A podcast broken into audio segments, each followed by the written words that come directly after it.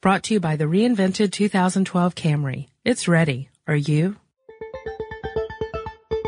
Get in touch with technology with Tech Stuff from HowStuffWorks.com.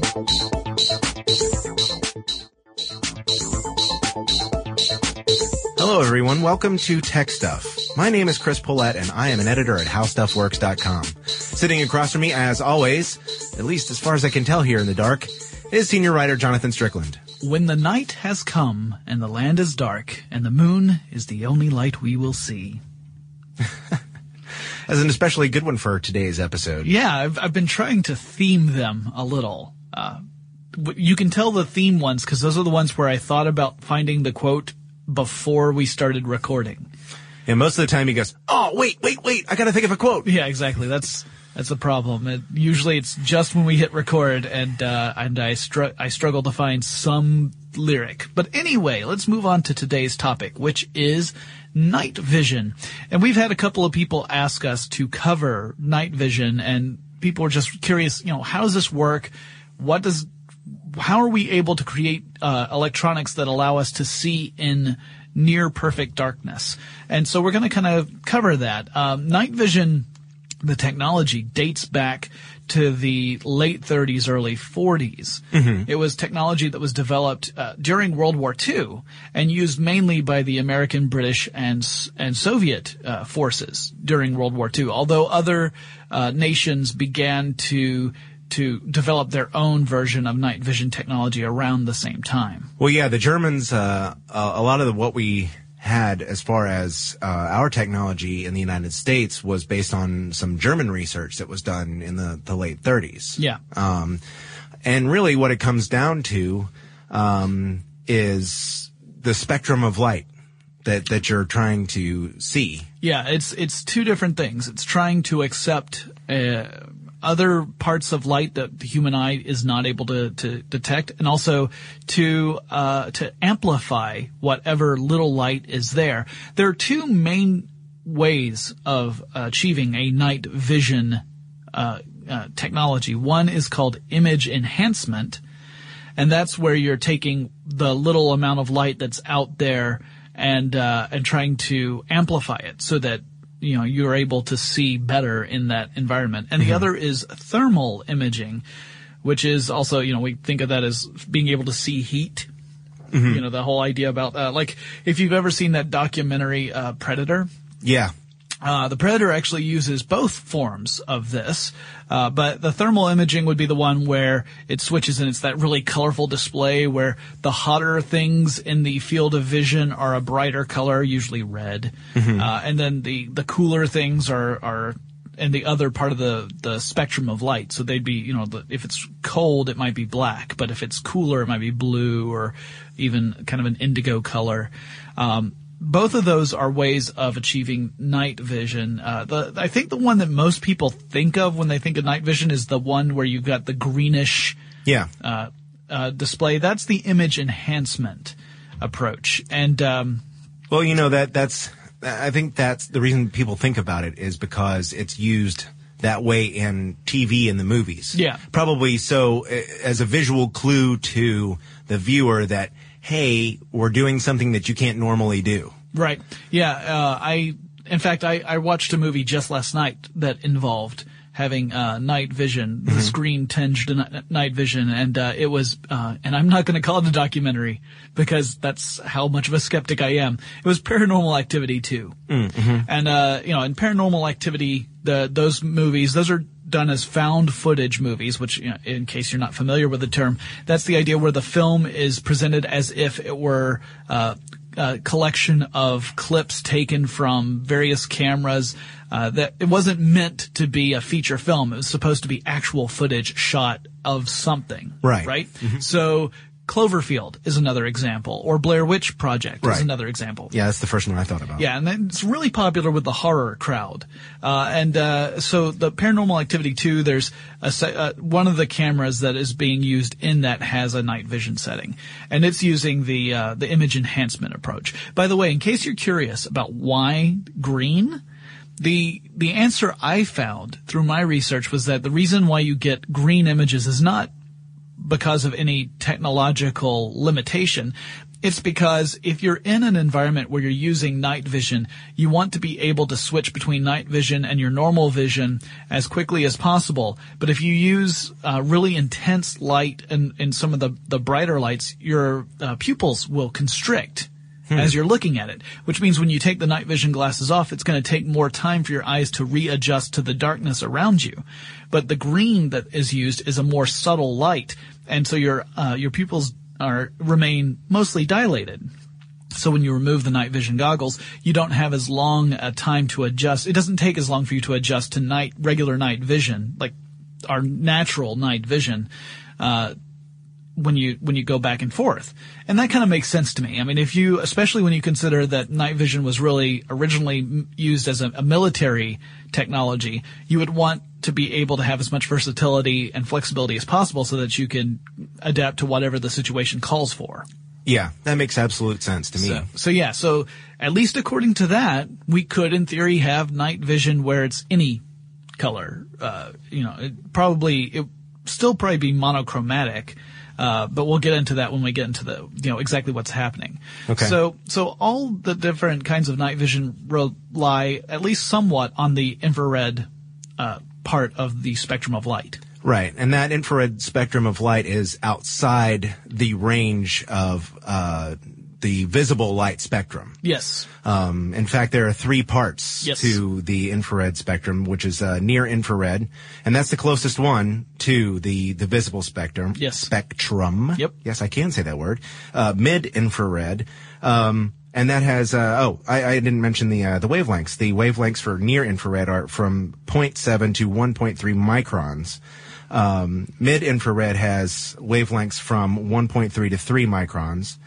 Um, and then uh, thermal infrared, uh, which is the the biggest part of the infrared spectrum. Yeah, yeah.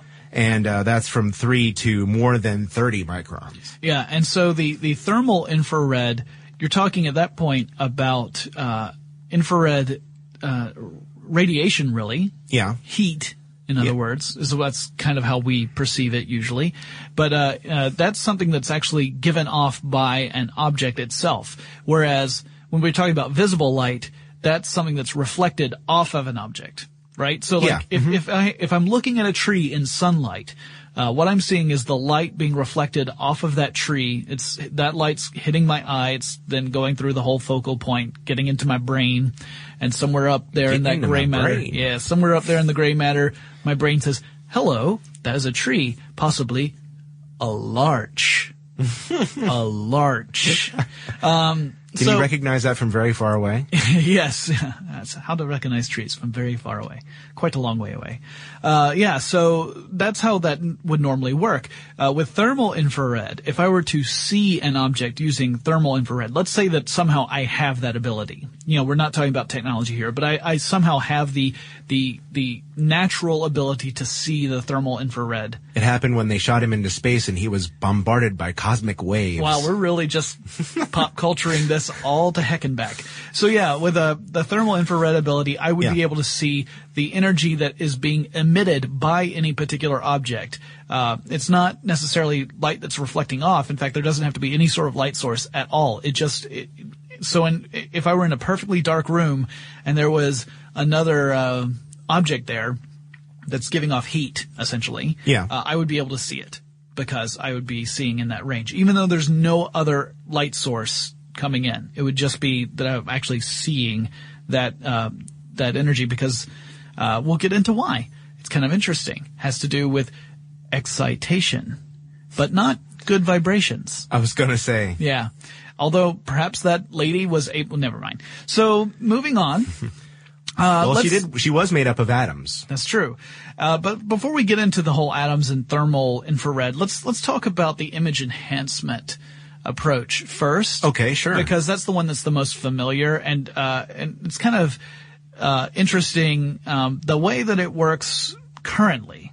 Mm-hmm. Is that uh, you've got you've got very basic parts to a particular uh, kind of night vision. You've got you've got your lens that's where the the light is going through. The objective lens. It's uh, just a, a lens that catches. Mm-hmm. It's uh, a lens. yeah, it catches ambient light. It catches uh, near infrared light. So this is the near infrared spectrum, the the light that's closest to the visible spectrum. Yes. Uh, now that light is sent to a tube, and that tube's called the image intensifier tube. Tense. Yeah, and uh, Been this- drinking energy drinks all day and so you can think of this tube, it's almost like a vacuum tube. In fact, there it is there is a vacuum inside of it. So you think of this sort of a imagine a glass vial, all right? Okay.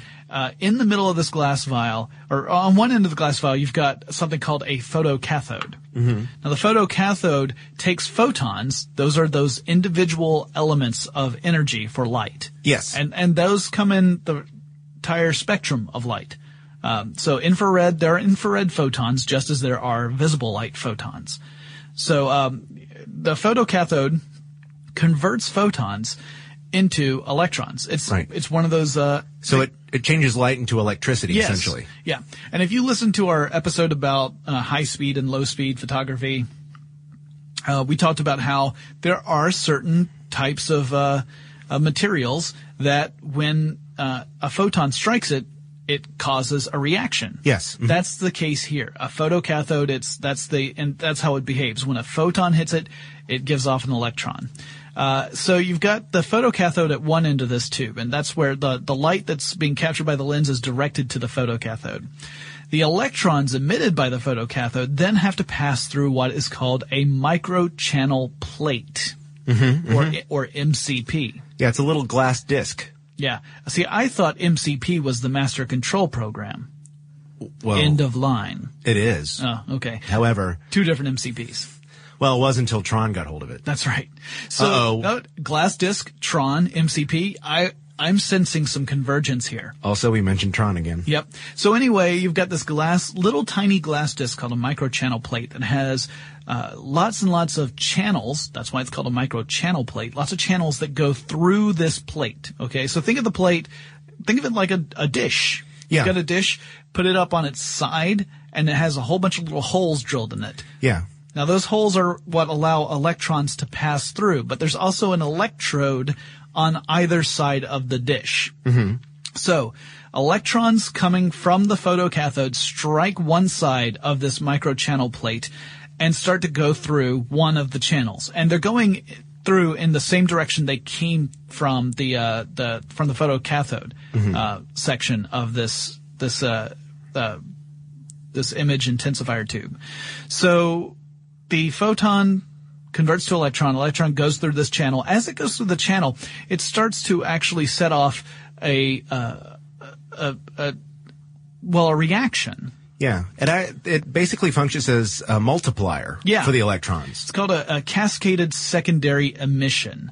So this is where when an electron colli- collides with something inside that, that channel, it starts to set off other electrons, uh, down that same pathway. And there's a voltage applied to those electrodes that's channeling the electrons through that pathway. Like that's why they're going in that direction.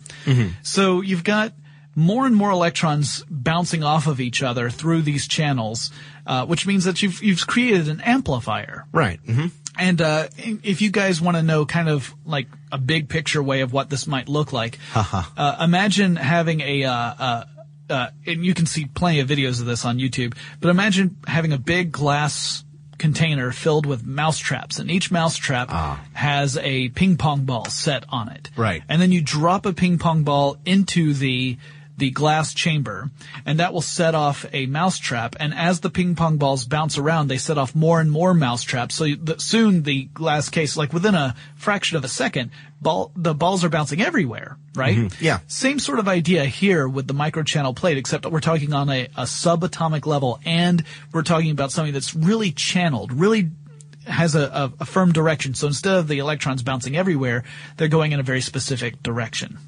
Right. Now, when they get to the other side of that microchannel plate, you've got the electrons still traveling in the same direction they were when they came in on the front side. But now there are way more electrons, right? You Yes. just amplified the number. Yeah. The electrons then hit uh, a a screen that's um, coated with phosphors. Now, phosphors Phosphors. phosphors do the they're they're kind of like the opposite of the photocathode, right? They take when an electron strikes the phosphor, they give off light. So you're So- changing the electron back to a photon. A photon, right. But now, because there are more electrons coming through hitting that phosphor than there were coming in, the light that's generated is much greater in intensity than the light that was coming in. Mm-hmm. So you've amplified the light. Now, that information, that light, is sent to a viewer of some type. It could just be a regular lens, which is usually called the ocular lens, or it could be sent to a monitor. So if you have a, night, a pair of night vision goggles or a night vision scope, uh, that's what you're seeing. You're seeing that amplified light hitting the lens or the the uh, monitor. That's pretty cool. It's pretty awesome, right? And again, this isn't just the the visible light, the ambient visible light that's out there, but also the infrared light. So, um, uh, because those photons, you know, it doesn't, you know, the photons, it doesn't uh, matter if it's visible or not. Um, and uh, the more light that's hitting certain areas, the the brighter it's going to be for uh, whatever it is you're looking at. So if you're looking at something that's that's fairly reflective, um, you're going to be able to see it uh, in higher definition than you could with something that is not as reflective. Uh, now there are different ways of actually achieving this too. You, you can uh, have a various uh, th- there are various generations Yeah. of this technology. All right. So the earliest generation of this technology actually involved shining infrared light at the objects you're looking at through the uh, through the night vision goggles. Right. So when that that infrared light was reflected, then you would be able to see it. Right, because these goggles were not so sensitive as to be able to take just the ambient light. Right. If you did that, you would probably get you you might be able to see marginally better than you would if you had just used your regular vision. But using this infrared flashlight, essentially, uh, you could illuminate the um, the scene and be able to see it through the night vision goggles. But if you did not have the goggles, because infrared light falls outside the visible spectrum, any independent observer wouldn't be able to tell what you were doing. Yeah. Now, uh, I um, I did some research on the the U.S. military website about uh, the history of uh, of night vision, and apparently um, they sent about 300 sniper scopes over to be used in the Pacific theater during World War II, but they they didn't get used very much because of the way that the technology worked. Um, they really could see less than 100 yards. Yeah, the- so they weren't very effective. Right, because again, since it's dependent upon uh, a a reflected ray of infrared light, uh, if it's you know the ray's starting to disperses as it goes out, right? It's Right, not not a not a concentrated ray like, like a, a- laser, a beam. Yeah, it's not a beam. It it does disperse and diffuse as it goes out. So the further away your target, the less likely you're going to be able to see it. And even with a really really advanced version, this by the way is called active infrared. Yeah, Because you are actively beaming infrared radiation out in order to try and see uh, stuff coming back through the the monitors. Um, if uh, because because you're relying on that reflection, if it's too far away, you're not going to be able to see very well. So obviously, a sniper rifle where at least in theory, you want to be able to put your snipers at a good distance away from the targets to maximize their effectiveness and minimize the chance that they will be targeted. Um, it doesn't, it's not so effective if, you know, your, your distance is cut down that dramatically. Yeah. Plus, the uh, the first generation wasn't exactly um, useful for someone like a sniper, considering the batteries were huge and Yeah. the, the uh, IR emitters had to be carried on flatbed trucks. Yeah. It's hard to put one of those up in a tree. Yeah, yeah. It turns out that um, also all of these are going to involve having a power supply of some sort, but uh, for the active infrared, it requires even lot more, more Yeah, energy. because you not you not just for your your actual night vision device, whether it's a scope or goggles or whatever, but also for the emitter. Uh, by the way, that generation is normally referred to as Generation Zero Yeah. for night vision. Uh, generation One was the first generation using passive infrared uh, uh, system. Now, this was the kind of, of night vision goggles or, or scope that could just use the ambient light in the area, although it needed a good amount of the ambient light. So, uh, moonlight or starlight It's funny you should say starlight. yeah, That's what it was called. Yeah, in the U.S. Army they called it Starlight. Uh, uh, the without the moon or stars, you wouldn't be able to see very much. So on an overcast night, it would not be terribly useful. Yeah, but on a clear day, you could see forever. I knew you were going to, but on a clear day, you don't need night vision. Ding. Okay. Starlight. First star I see tonight. Um, so yeah, uh, uh, th- it was better than Generation Zero. Yes. Still, still pretty far a cry from what we have today. Although, interestingly, uh, if you were to go out and buy a pair of night vision goggles, you know, a, a, a consumer brand version, it would probably be Generation One I would guess. you know that's uh, the military tends to reserve the more ex- the more uh, advanced forms. Uh, generation No. two, there, it's possible that it could be generation two as well. Generation two were uh, they they had better uh, image intensifier tubes, which meant that they could use them in extreme low light conditions. So on a moonless night, you could use these, and it would be uh, strong enough to be able to to amplify that light so you could see. Generation three is what you can find in the U.S. military now.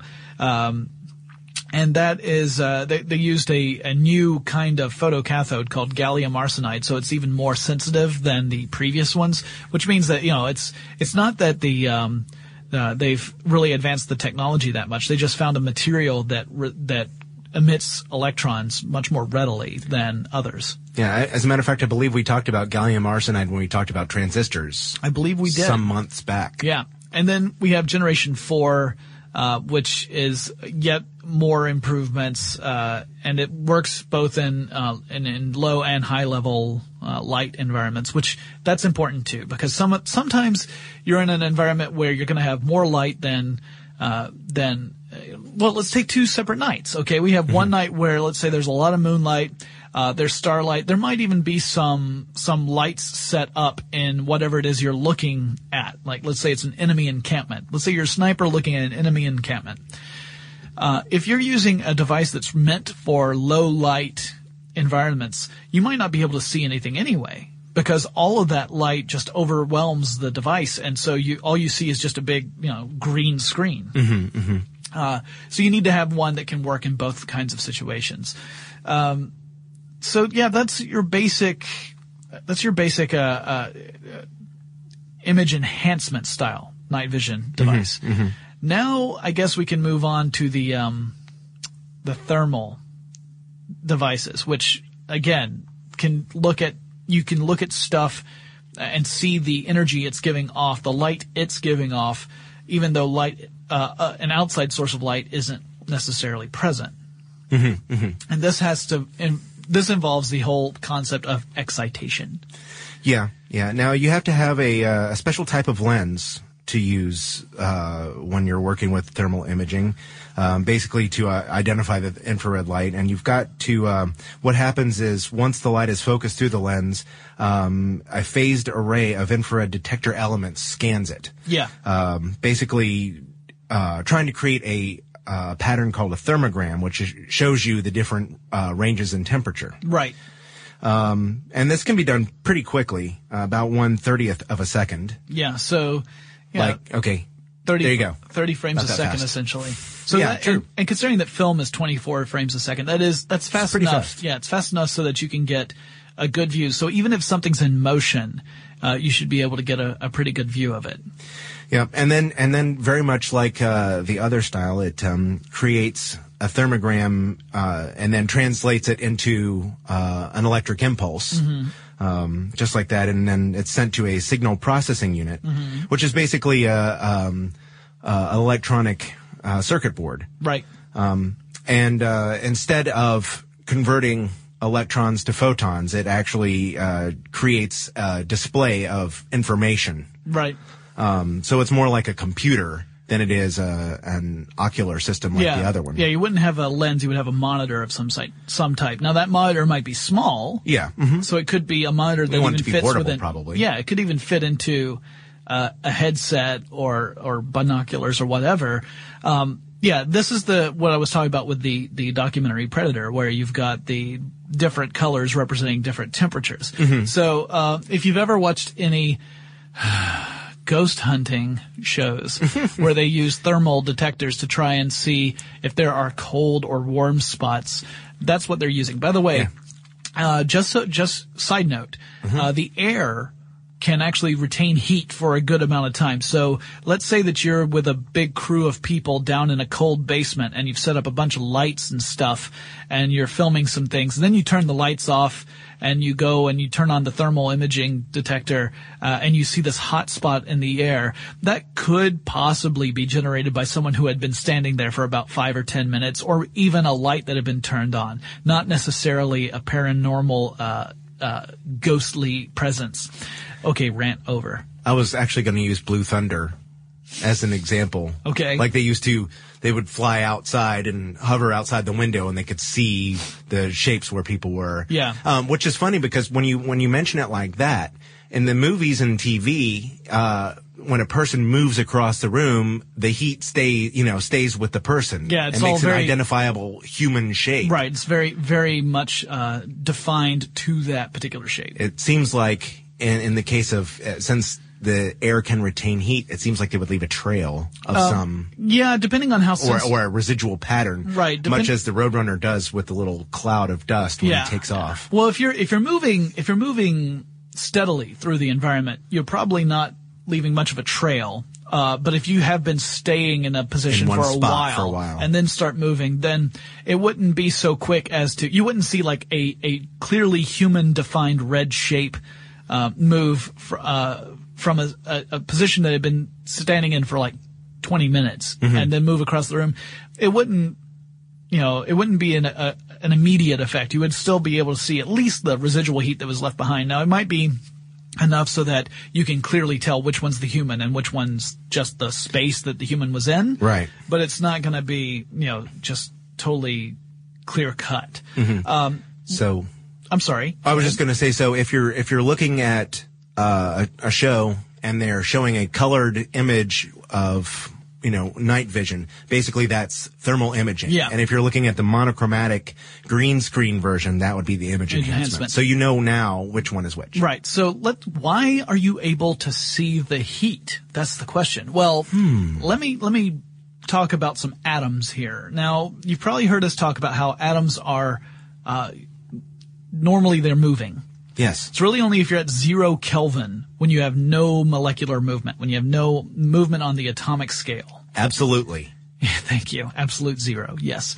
Uh, because, uh, you know, atoms are always moving. Even in, in solid material, like a block of marble, the atoms within that block of marble are moving. Yes. They're not moving necessarily at the same speed as, say, uh, oxygen. Gas is moving, but they are moving.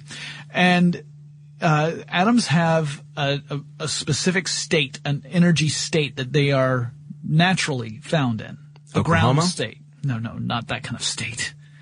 The the ground state is what we call it. That's the ground state energy level. That's the amount of energy an atom has normally if no other uh, outside uh, forces or energies are acting upon it. Okay. Mm-hmm. So you've got the ground state energy level. That's when all the electrons are at their normal uh, electron shell distances from the nucleus of the atom. Mm-hmm. When you add energy to an atom, then you excite the electrons until they start to have so much energy that they'll pop into outer electron shells mm-hmm. further out from the nucleus. And the more energy you pour in, the further out they get. Okay? So when you remove that energy, when that energy is, uh, when the electrons get to a point where the energy has, has decreased enough so that the, the electrons are going to go back toward the nucleus, Yes. they have to give off some kind of energy for that to happen. You know, right? So think of it almost like you have a, a, a balloon and you overinflate that balloon. When you let out the uh, the air, then that balloon's going to deflate some, right? It's going to Yeah. come back down to a, a, a smaller size, and if you keep it open, it's going to go all the way down to flat.